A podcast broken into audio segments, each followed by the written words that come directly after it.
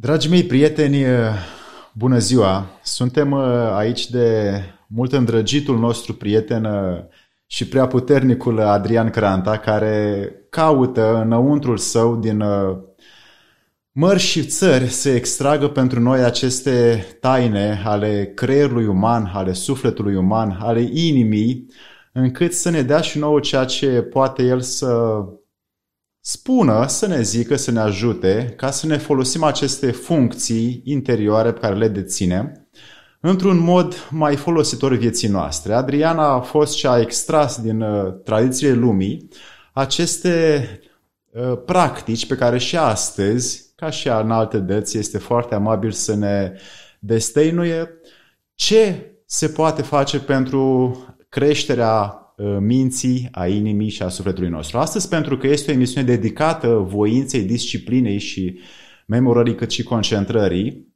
o să mergem în direcția asta ca să punem punctul pe o concentrare pe care să o avem în fiecare zi din ce în ce mai dezvoltată. Adrian, bună! Bună tuturor! În primul rând, vreau să plecăm de la o idee centrală. Nu există prea puternic sau prea slab și nu există prea bun sau prea prost și ideea centrală este să căutăm întotdeauna să fim adecvați, potriviți cu locul, timpul și scopul spre care ne îndreptăm. Vis-a-vis de minte, mintea, la modul real, este un aliat dificil, pentru că mintea se numește minte, deoarece te minte. Mintea, la modul real, nu o căutăm unde trebuie. Ca și background, am studiat partea legată de psihologie și sociologie. Am fost implicat mult în pedagogie, după care medicină generală și, în paralel, practicile legate de medicina tradițională chineză și taoismul în diverse țări ale lumii și mult stat în China pentru a înțelege unde este mintea noastră reală. Ce facem noi cu ea? Cum a apărut ea? Cum o folosim? Eu cred că ar trebui să începem cu cea mai importantă parte, cea mai prioritară, și anume intenția. Pentru a înțelege intenția, noi trebuie să înțelegem cele două tipuri de intenție.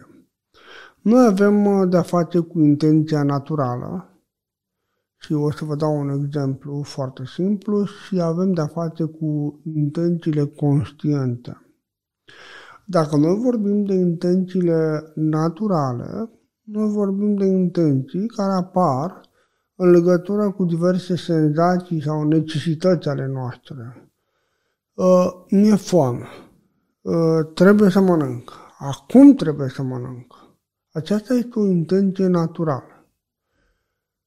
Dar dacă noi generăm o intenție conștientă, asta înseamnă, da, într-adevăr, îmi este foame, însă voi mânca atunci când voi termina ceea ce am determinat aici și după care voi putea să mănânc.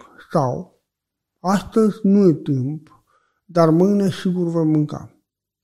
Aceasta este o intenție conștientă, care subordonează intenția naturală.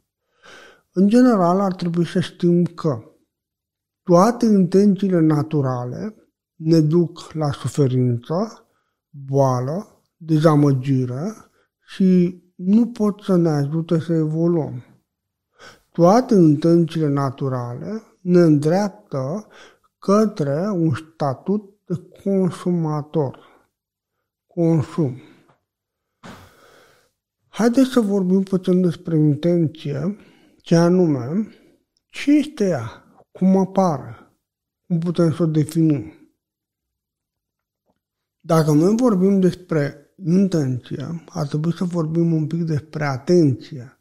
Atenția este începutul intenției. Atenția poate fi o atenție vizuală, olfactivă, auditivă, kinestezică. Deci, atenția în general lucrează cu 1 sau 2 simțuri, sau poate chiar 3, dar niciodată atenția nu poate să existe dacă noi cumulăm toate simțurile într-o singură direcție. Pentru că suntem la televiziune, aș vrea să vă aduceți aminte de începuturile anilor 90, când oamenii încercau să facă televiziune, dar nu întotdeauna aveau aparatele optime pentru așa ceva.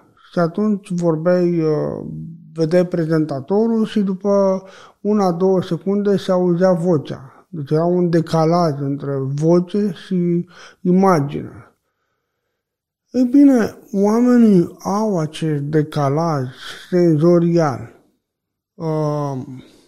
Rădulescu-Motru, Mihai Raleas și mulți alți psihologi dintr-o perioadă de glorie a psihologiei românești au definit această nuanță dintre atenție, intenție naturală și intenție conștientă ca un act important în evoluția omului. Deci, dacă nu vom vorbi despre știința psihologiei, noi ne vom raporta la acești corifei ai psihologiei românești. Și nu numai, dacă vorbim la nivel mondial, vom putea face referință la mari psihologi implicați în programele de îmbunătățire umană sau de transformare umană. Ei bine, revenim la povestea noastră. Atenția. Noi acum avem de-a face cu deficitul de atenție. Avem de-a face cu oameni hiperactivi. De fapt, care este problema? Problema este o lipsă de energie, o lipsă majoră de energie la nivelul creierului. Dacă noi putem să măsurăm ceea ce se numește ultra-low potential, adică potențialul ultra-scăzut al creierului, potențialul electric, noi vom observa că acel creier are un deficit atât de mare de energie, încât se manifestă ca o hiperactivitate, este o tendință de supraviețuire, ca și cum ai vrea să acoperi o graniță de 200 de kilometri cu un singur granicer. Ce să facă granicerul? Alergă. Poate să observe el atât de bine ca și cum ar merge la pas? Nu. Deci, iată, definim această tendință hiperactivă ca o lipsă majoră de energie. Cum poate fi tratată hiperactivitatea? Prin recuperarea energiei la nivelul creierului. Despre asta vom vorbi. Acum vreau să închei ideea. Și anume, oamenii, dacă se lasă în voia naturii lor, se vor lăsa exploatați de această intenție naturală. Intenție naturală de sete, intenție naturală de sex, intenție naturală de plăcere, intenție naturală de foame, de mărăcie, de faimă, de putere și așa mai departe. Toate acestea vor crea un comportament adictiv. Adică acea personalitate adictivă. Pentru a trece de această mare problemă, noi trebuie să începem să devenim conștienți de hrana creierului, antrenamentul creierului și în special cauzele care duc la degradarea umană și la căderea creierului. Și acestea sunt obiective importante. Deci, diferența majoră între intenția naturală și intenția conștientă este că prima te coboară și a doua te înalță, te transformă. A doua subordonează toate intențiile noastre. În final, aș vrea să mai dau un exemplu. un om vrea să practice balet sau dans sau vrea să învețe să cânte la chitară, la pian. După lecție se întreabă profesorul: câte minute ar trebui să practic minim ca să pot să progresez? Profesorul spune: cât timp poți să aloci? Păi eu n-am timp, am 10 minute timp. Atunci înseamnă că intenția ta nu este formată. Nu ai o intenție conștientă. Neavând o intenție conștientă, nu are rost să pierzi timpul. Caută ceva mai bun.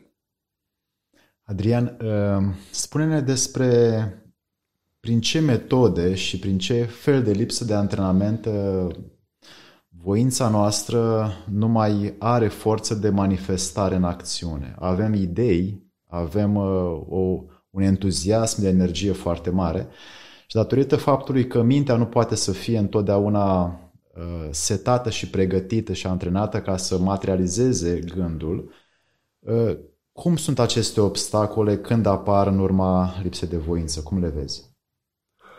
Lipsa de voință este un fenomen natural. Așa cum și intenția naturală este ceva natural. A merge împotriva curentului, a merge împotriva acestei inerții, a merge împotriva gravitației, pentru că gravitația este o forță extraordinară și toată viața lucrează asupra noastră, până când produce tot felul de ptoze ale organelor sau degradări ale coloanei vertebrale. Deci, a vorbi despre faptul că un om nu are voință, nu cred că este esențial. Deoarece este normal să nu aibă voință. Un om nu se naște cu voință. Un om nu se naște puternic. Un om devine puternic. Voința este ca și credința. E ceva care se întreține. Și mușchiul, dacă mergi la sală și tragi de fiară, vei avea mușchi. Dacă ai luat o pauză de 2-3 luni, nu vei mai avea nimic. Deci, atâta timp cât dai la pompă, mușchii sunt. Când nu mai dai, se stompează. Deci, voința. Hai să definim voința. Ce este voința? În primul rând, voința este o emoție. Voința este o emoție generată la nivelul rinichilor. Rinichii au nevoie de energie.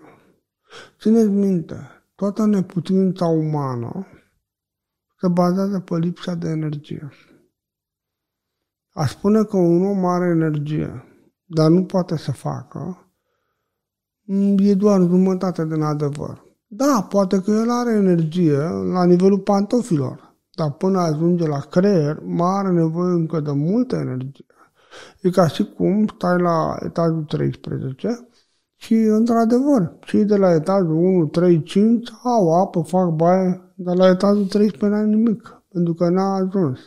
Deci ai nevoie de mult mai multă energie și ai nevoie să o canalizezi. A canaliza energia înseamnă a găsi mai multe motive de a face lucrul ăsta decât de a nu face lucrul ăsta. Deci, rinichii au nevoie de căldură, hrană caldă și nu au nevoie de atât de multă sare cât se folosește în Occident. Noi folosim de cel puțin 10-15 ori mai multă sare decât ar fi normal. Mâncărurile sărate creează probleme. La nivel fiziologic, noi avem acele pompe de sodiu, de calciu. Și pompele astea, dacă noi avem prea mult sau prea puțin, ele nu mai funcționează.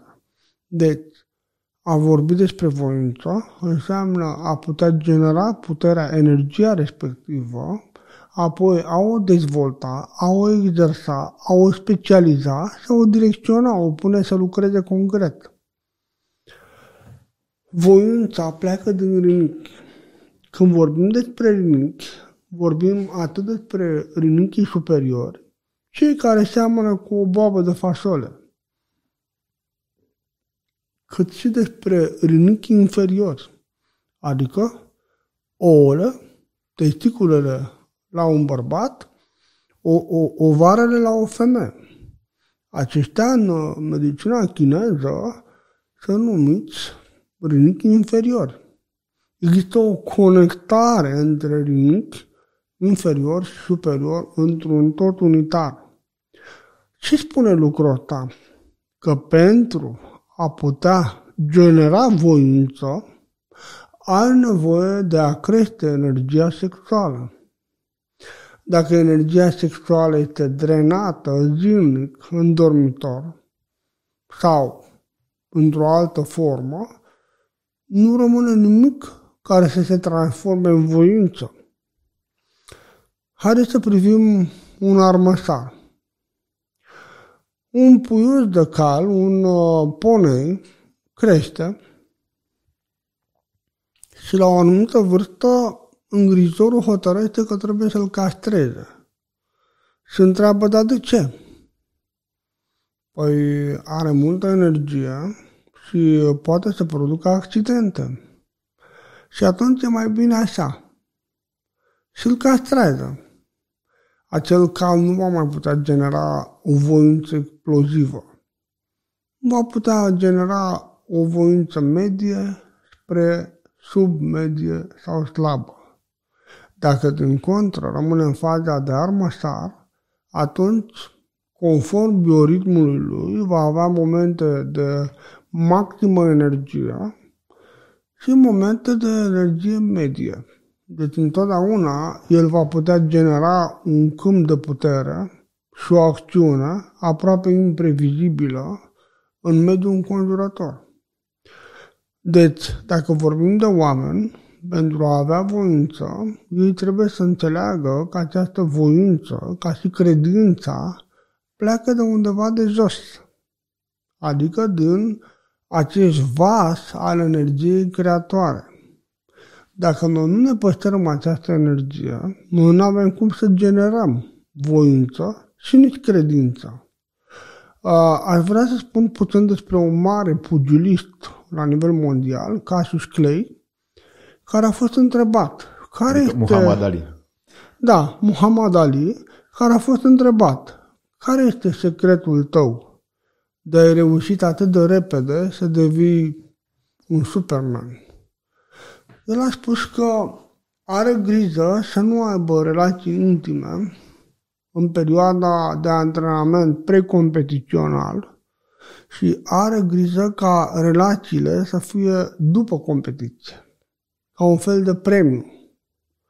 Și lucrul acesta a generat o putere enormă și acum, dacă vedeți, meciurile pe care le-a avut sunt extraordinare, fantastice. Deci, el a înțeles acest lucru. La fel, războinicii au nevoie de această energie, au nevoie de această creștere a energiei, pentru a putea dezvolta tenacitate, hotărâre, voință și așa mai departe. Acum, eu nu spun că un om trebuie să devină un șihastru, un călugăr. Nu. Dar trebuie să mediezi intrările și ieșirile exact ca în contabilitate, în așa fel încât balanța să se țeasă. Dacă ai o relație intimă, și după acea întâlnire de o oră, două ore sau cât este,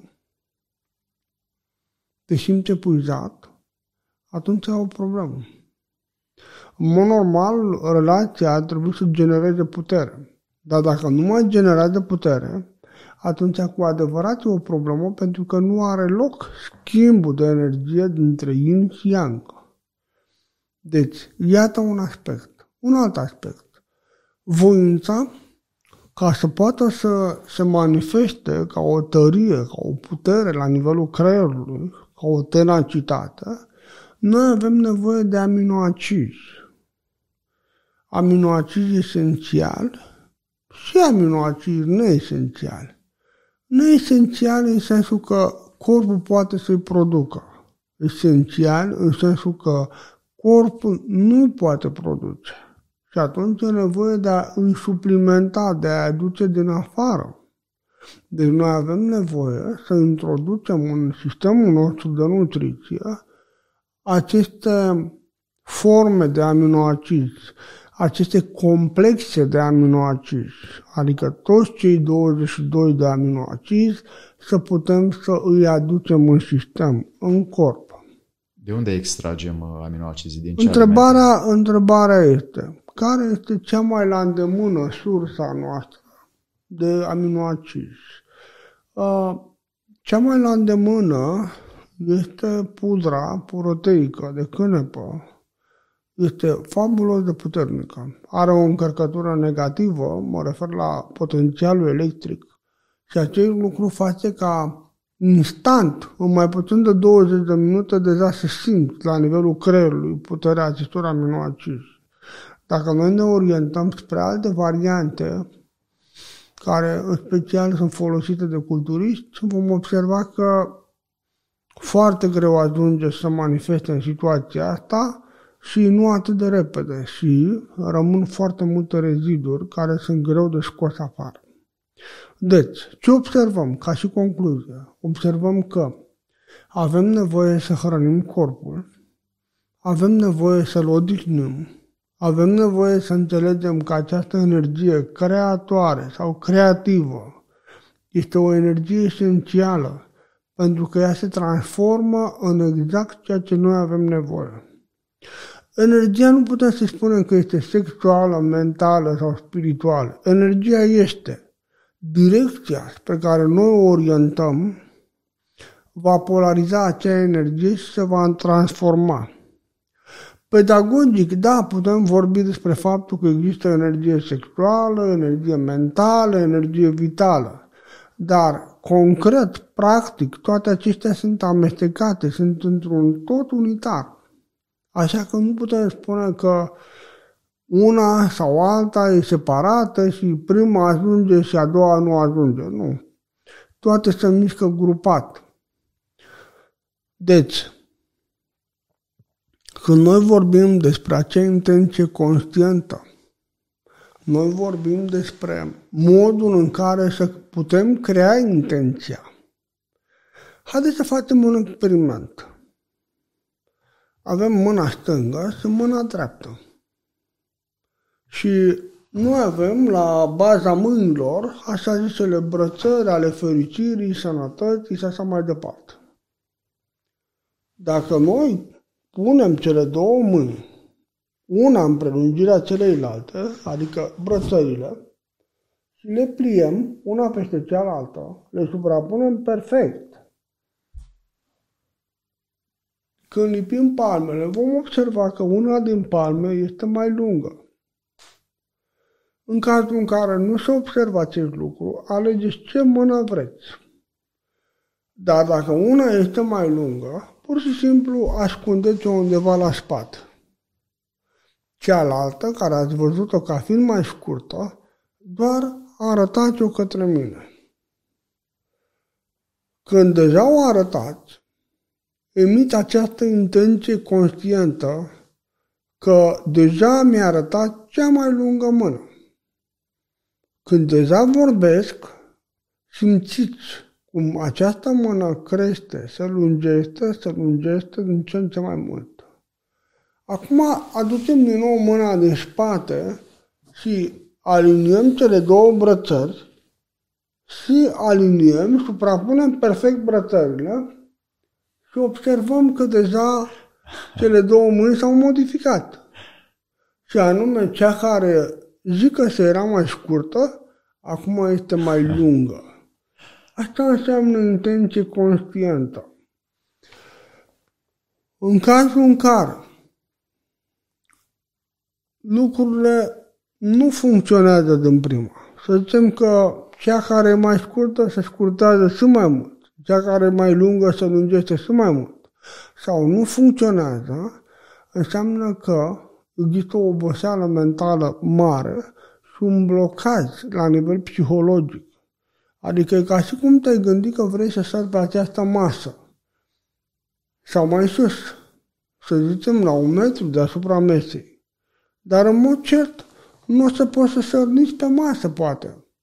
Dar dacă îți iei ca target să de 3 ori înălțimea mesei, în mod cert vei sări pe masă. Deci, iată, intenția este capacitatea de a focusa toate simțurile într-o singură direcție. Când toate simțurile se coagulează, adică se sincronizează ca percepție, spațiu, timp, informație, în momentul acela ai creat intenția. Dacă deja intenția este creată și activezi conștiința și conștiența, manifestându-le pe amândouă prin intenție, ce înseamnă conștiență? Simțire. Uneori intri într-o casă și simți ceva foarte bun în tine. Alteori nu simți ceva foarte bun. Uneori doi oameni se ceartă într-o cameră și vine o persoană și zice nu-mi place aici, simt așa că mă strânge ceva. Sau doi oameni se înțeleg foarte bine în acea cameră și vine o a treia persoană în lipsa lor și zice mă simt atât de liniștit, atât de împăcat încât chiar pot să fac multe lucruri.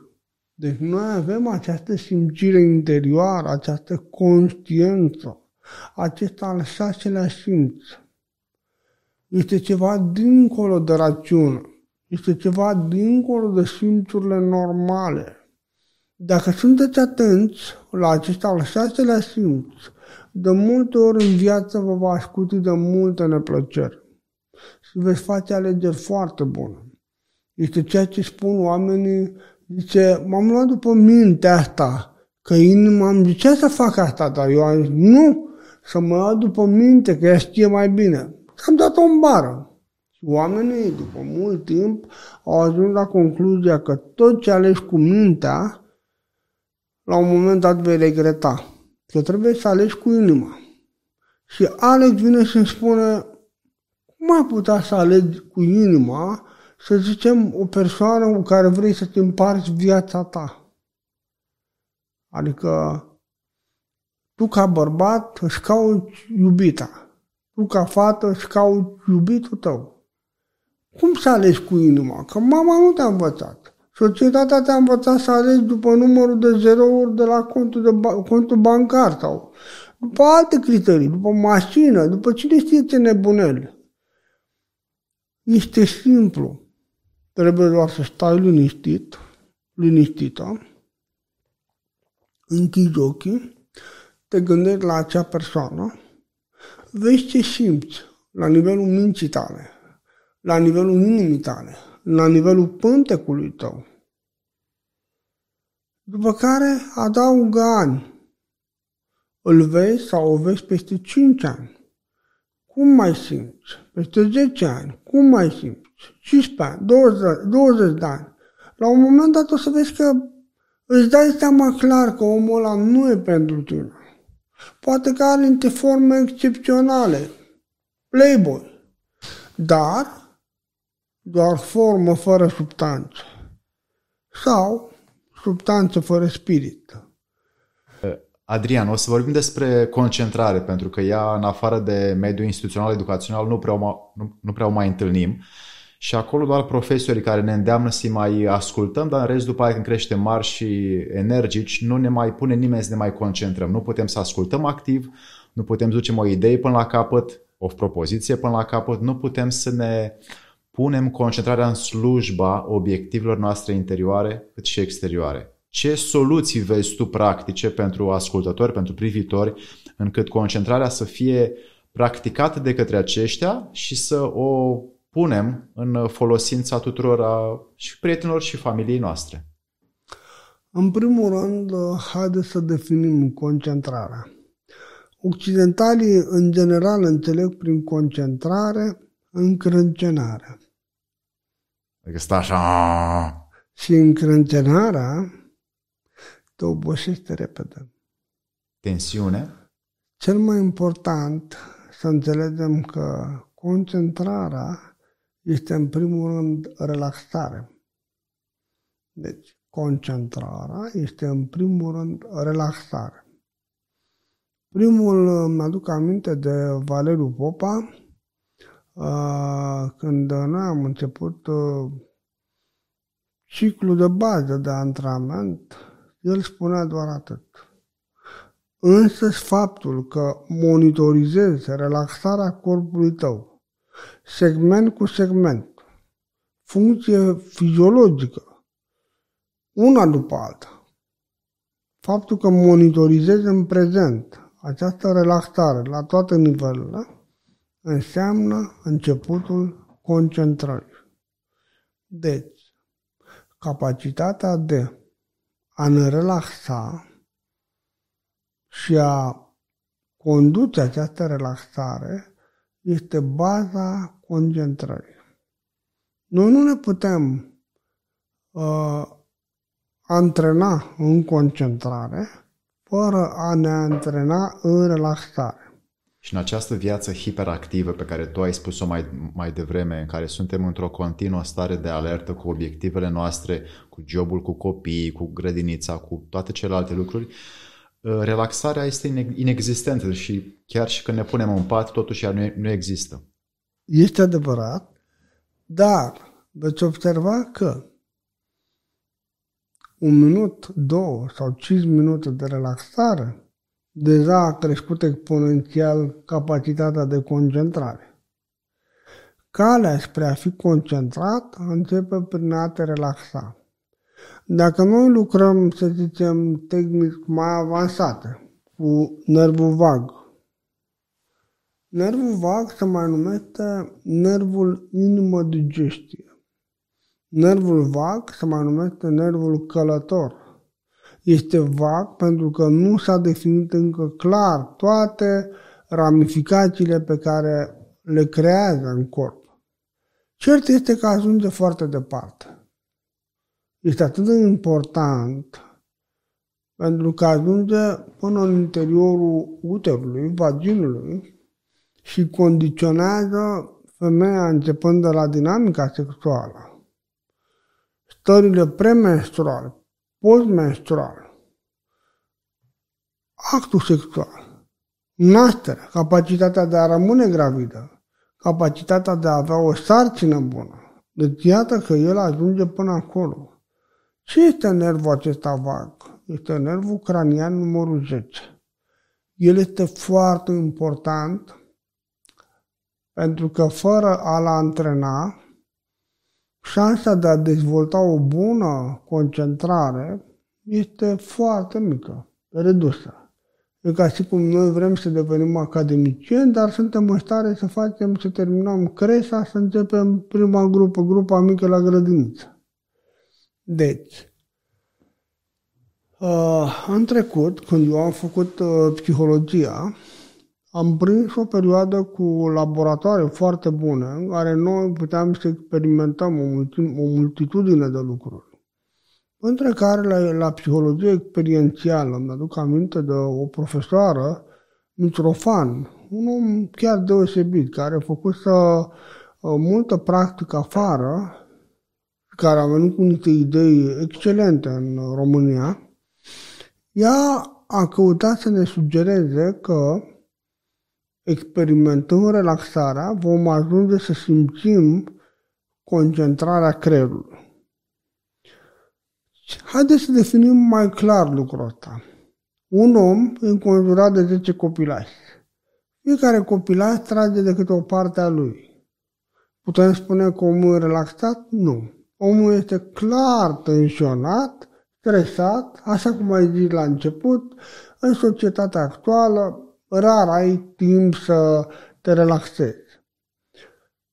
Ce se întâmplă dacă omul reușește să trimită pe fiecare copilaș acasă? Omul va rămâne liber.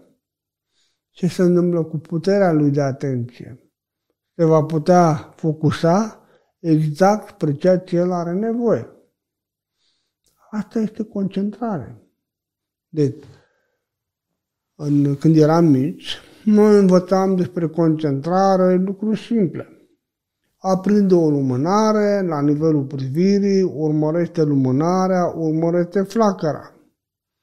Și caută în prima fază doar să urmăresc flacăra fără a interveni în procesul gândirii.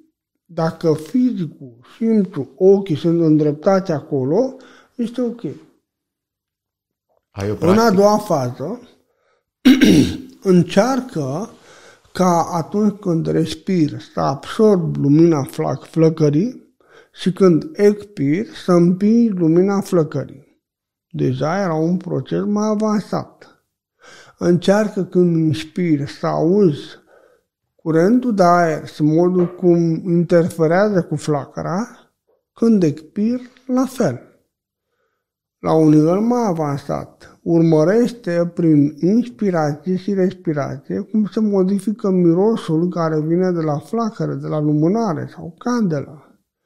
Deci, iată că, pe măsură ce avansam în această practică cu candela, cu lumânarea, introduceam din ce în ce mai multe simțuri. Simțurile au un loc al lor special în creier, unde ele se pot unifica, și apoi ele pot expanda mintea în jurul corpului. Din punct de vedere occidental, această afirmație rămâne o poveste, adică un fel de SF sau o aberație. Și totuși, dacă noi ne gândim la călugării Shaolin și nivelele de percepție pe care ei le au, putem spune că da, este real. Rețineți, a lupta cu gândurile nu este calea cea mai directă. Dacă dai cu pietre într-o maimuță, maimuța s-ar putea în cel mai bun caz să dai cu portocale în tine. Dar va fi o luptă. În cele din urmă, tu ești unul, maimuțele sunt multe. Vei obosi și vei adormi. Dacă lucrul acesta îl faci de mai multe ori, nu mai vrei să ai de-a face cu maimuțele. Deci, noi avem această minte de observație. Pentru a stăpâni mintea, noi trebuie să stăpânim simțurile. În prima fază, noi antrenăm atenția. Cum? Prin a urmări flacăra lumânării. În a doua fază, noi plecând de la atenție, noi trebuie să dezvoltăm intenția. Cum? Prin a focusa cât mai multe simțuri în direcția lumânării. Deci, în acest proces, noi avem trei modalități de abordare. Și anume, folosim mintea imaginativă când mintea este foarte slabă, omul e la început. Omul nu are putere de niciun fel. Omul nu trăiește în realitate și nu este conectat cu realitatea. Și atunci noi spunem, imaginează-ți, vizualizează, închipuieți. Dar aceasta este faza minții imaginative. Noi avem nevoie să trecem la un nivel mai înalt de antrenament, și anume faza minții perceptive. Dacă, de exemplu, noi ducem mâinile în față și ne imaginăm cum mișcăm mâinile într-un sens și în celălalt sens, aceasta este faza imaginativă. Dar dacă noi efectiv simțim mișcarea și curenții de aer care se deplasează în jurul mâinii, noi putem spune că există faza perceptivă. Dacă mâinile se mișcă de la sine, putem spune că am trecut în faza 3, faza intuitivă. Deci iată că aceste trei faze sunt faze de creștere a puterii minții. La început, noi ne imaginăm. Din nefericire, mulți rămân la faza de imaginație și uneori vine, odată cu vârsta, vine boala peste ei și ajung să aibă un stent, două stenturi, un AVC, o problemă renală și așa mai departe și îi spun, dar eu mi-am imaginat un corp cu totul și cu totul strălucitor, frumos, minunat. N-are nicio importanță ce ți-ai imaginat. Pentru că mintea imaginativă este doar un mod de a trage perdeaua. Dar nu înseamnă că ai curățat geamurile să poți să vezi, să percepi. Nu înseamnă că ai deschis geamul ca să poți să ieși în lumea liberă. Deci, concluzionăm. Oamenii, ca să antreneze mintea, trebuie să iasă din această lentoare a lor. Ca să iasă din această lentoare a lor, ei trebuie să înțeleagă cum să creeze o intenție puternică. Se numește o intenție puternică pentru viață. Asta este foarte important. A învăța să înțelegi că intențiile naturale te duc la boală, probleme cu sănătatea, probleme cu societatea, probleme cu familia, probleme cu propria persoană. Și că intențiile conștiente pot să subordoneze intențiile naturale și pot să te transforme pe tine. Și asta e important. Deci, pentru un om la început, ca să învețe concentrarea, trebuie să învețe să se relaxeze. Și la un moment dat îl pui să se relaxeze și îi spui, relaxează mâna stângă. Și el zice, da, mă relaxa, dar nu se relaxează. Și atunci tu îi spui, ok, trebuie să modifici cadrul de referință. Cadrul de referință privind percepția. Adică modificăm percepția mâinii. Cum? Pe măsură ce număr de la 1 la 3, strângi pumnul. 1, 2, strângi mai mult, 3 și mai mult, relaxezi apoi. Relaxezi. S-a relaxat? Da, am putut să detensionez mâna, am descletat pumnul, am relaxat degetele. Deci în faza în care erai, n-aveai după ce să te relaxezi. Dar dacă muncești, dacă faci efort, dacă crești nivelul de încordare, automat te vei putea relaxa. Odată ce ai putut să relaxezi 1 milimetru, poți să relaxezi foarte mult, tot corpul. Deci asta înseamnă a te relaxa. Și același lucru îl faci cu mâna stângă, cu mâna dreaptă, piciorul stâng, piciorul drept. Contracți, detensionezi. Tensionezi, detensionezi. Ce faci? Alfabetizezi propria ta percepție internă, propriul tău biofeedback. Și în felul acesta tu înveți să te relaxezi și fiind atent la ceea ce faci, înveți să te concentrezi. Mai concret, cu cât rămân doar gândurile legate de practică, cu atât concentrarea ta devine mai bună. Asta chiar e interesant. Nu? Observ că știința contemporană promovează concentrarea ca un instrument mental, iar din ceea ce ai explicat tu acum, e un instrument oriental prin care simțurile noastre, relaxându-ne, pot să absoarbă și să ne pună într-o dispoziție de a cuprinde, pentru că, până la urmă, atenția este o forță de cuprindere, o formă de cuprindere a ceea ce este în jurul nostru. Și este ca și învățarea. Exact. Oamenii zic, tu înveți vizual, tu înveți auditiv, tu vizual. Nu există altă învățare. Fals! La modul real, practic, într-o clasă, se folosesc două modalități de predare. Predarea vizuală, în sensul că scrie la tablă, îți arată planșe, îți arată cu bățul, cu pointerul. Ok, nu se lipește nimic de copii. Pentru că ei nu au la modul real o dominanță a învățării vizuale. Atât doar așa un moft, e o înțelegere. Ceilalți zic nu, omul învață auditiv. Profesorul vorbește, dar îl pierde pe elev. Nici auditiv nu învață. El de fapt învață kinestezic. Prin kinestezia corpului el poate să asimileze celelalte căi de învățare. Adică mai concret, dacă îi spui unuia, uite, când ajungi acasă, deschizi pagina cu tare, directorul cu tare, folderul cu tare, adresa cu tare, tastezi cu tare, l-a omorât. Până ajungi acasă a terminat tot, nu mai face nimic. Dar dacă el zice stop, ia calculatorul, îl pune în față, zi-mi, pagina cu tare, aha, adresa, folderul, fișierul, pagina, interesant, gata. Ce am făcut? l-am introdus, l-am integrat, se numește muncă de integrare. Ce integrăm? Spațiul și timpul. Cu cine? Cu informația. Vis-a-vis de cine? De scopul nostru, învățarea. Ah, interesant, foarte interesant. Deci, este foarte important să înțelegeți că învățarea vizuală nu este reală. Mai ales acum, când toți se uită la calculator, toți se uită la tot fel de ecrane. Nu este reală. Ar trebui să dezvolt niște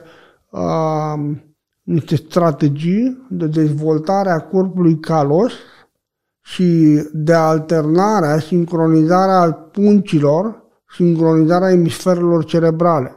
Poate pe de altă parte, ar trebui imediat să dezvolt o dominanță a lobului frontal stâng. Hai să descriem treaba asta, să o descifrăm, practic. Noi avem două emisfere. Emisfera stângă, emisfera dreaptă. Emisfera stângă gestionează timpul, emisfera dreaptă gestionează spațiul.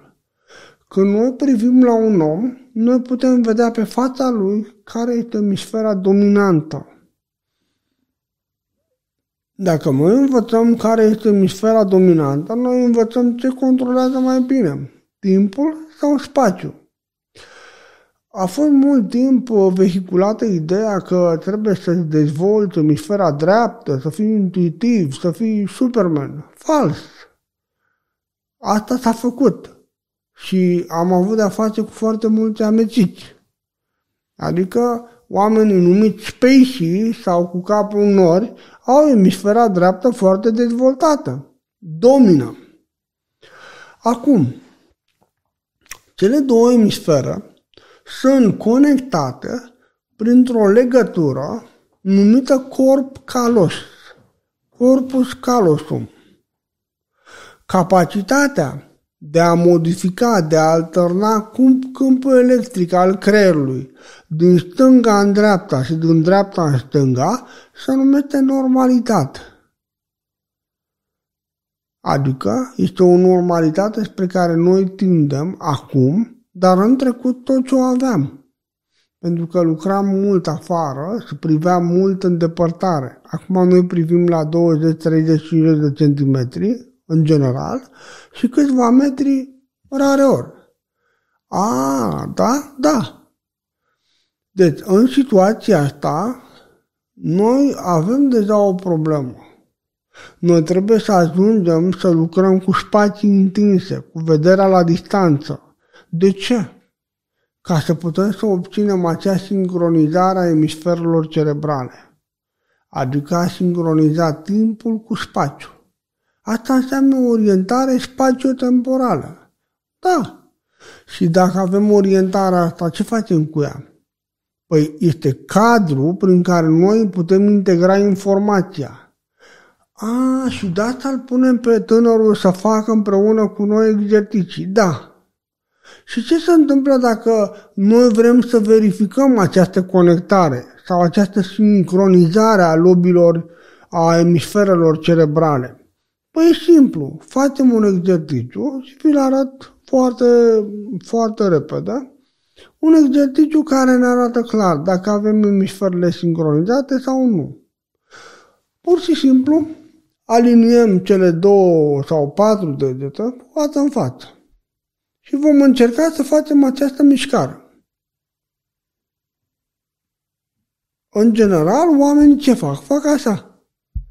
Când fac această mișcare circulară una după alta, clar nu au această sincronizare. Sincronizarea apare în momentul când noi mișcăm degetele în sens contrar pe toate cele 6 axe. În momentul în care facem acest lucru, atunci noi putem să obținem sincronizare și putem să ne verificăm sincronizarea celor 2 emisfere. Asta e de știut. Al doilea lucru. Dacă noi am sincronizat emisferele, înseamnă că noi devenim prezenți. Dacă noi devenim prezenți, înseamnă că putem avea o conectare bună minte-corp. Dacă noi putem avea o conectare bună minte-corp, asta înseamnă că putem dezvolta ușor atenția și putem dezvolta ușor memoria. Acum ajungem la memorie. Am spus așa, că unii caută să memoreze ceea ce aud sau ceea ce văd. Dar, în fapt, memoria de scurtă sau de lungă durată nu rezistă în timp. Ai nevoie de ceva mai avansat decât memoria. Și asta se numește înțelegerea. Înțelegerea poate să se bazeze pe bucle mnemotehnice, dar se poate baza pe a integra toată capacitatea senzorială a corpului tău în acțiunea respectivă. Conduci mașina. Și faci asta o dată, de două ori, trei ori. La un moment dat, corpul tău învață. Se creează o conexiune neuronală, o rețea neuronală specializată pe acțiunea în sine. Conducerea mașinii. Și la un moment dat te pui la volan, mașina merge, tu conduci, dar tu, partea conștientă a ta, este deja delegată de povestea asta, nu mai are treabă cu ea. De câte ori nu ai condus până acasă fără să fii conștient pe unde ai condus? Pur și simplu a mers de la sine. De ce? Ai scris o rețea neuronală, ai creat o buclă și această buclă va lucra mereu pentru tine. Revenim înapoi la subiect. Deci, elevii în clasă vor să învețe, dar ei trebuie să preia cel necunoscut și să-l conecteze cu cunoscutul din ei și să formeze un cunoscut mai mare. Dacă ei vor să facă lucrul ăsta, trebuie să fie implicați cu toate simțurile. Asta este ceea ce fac cei din Est. În timp ce cei din Vest fac ca totul să fie mental, totul mental, nu nimic.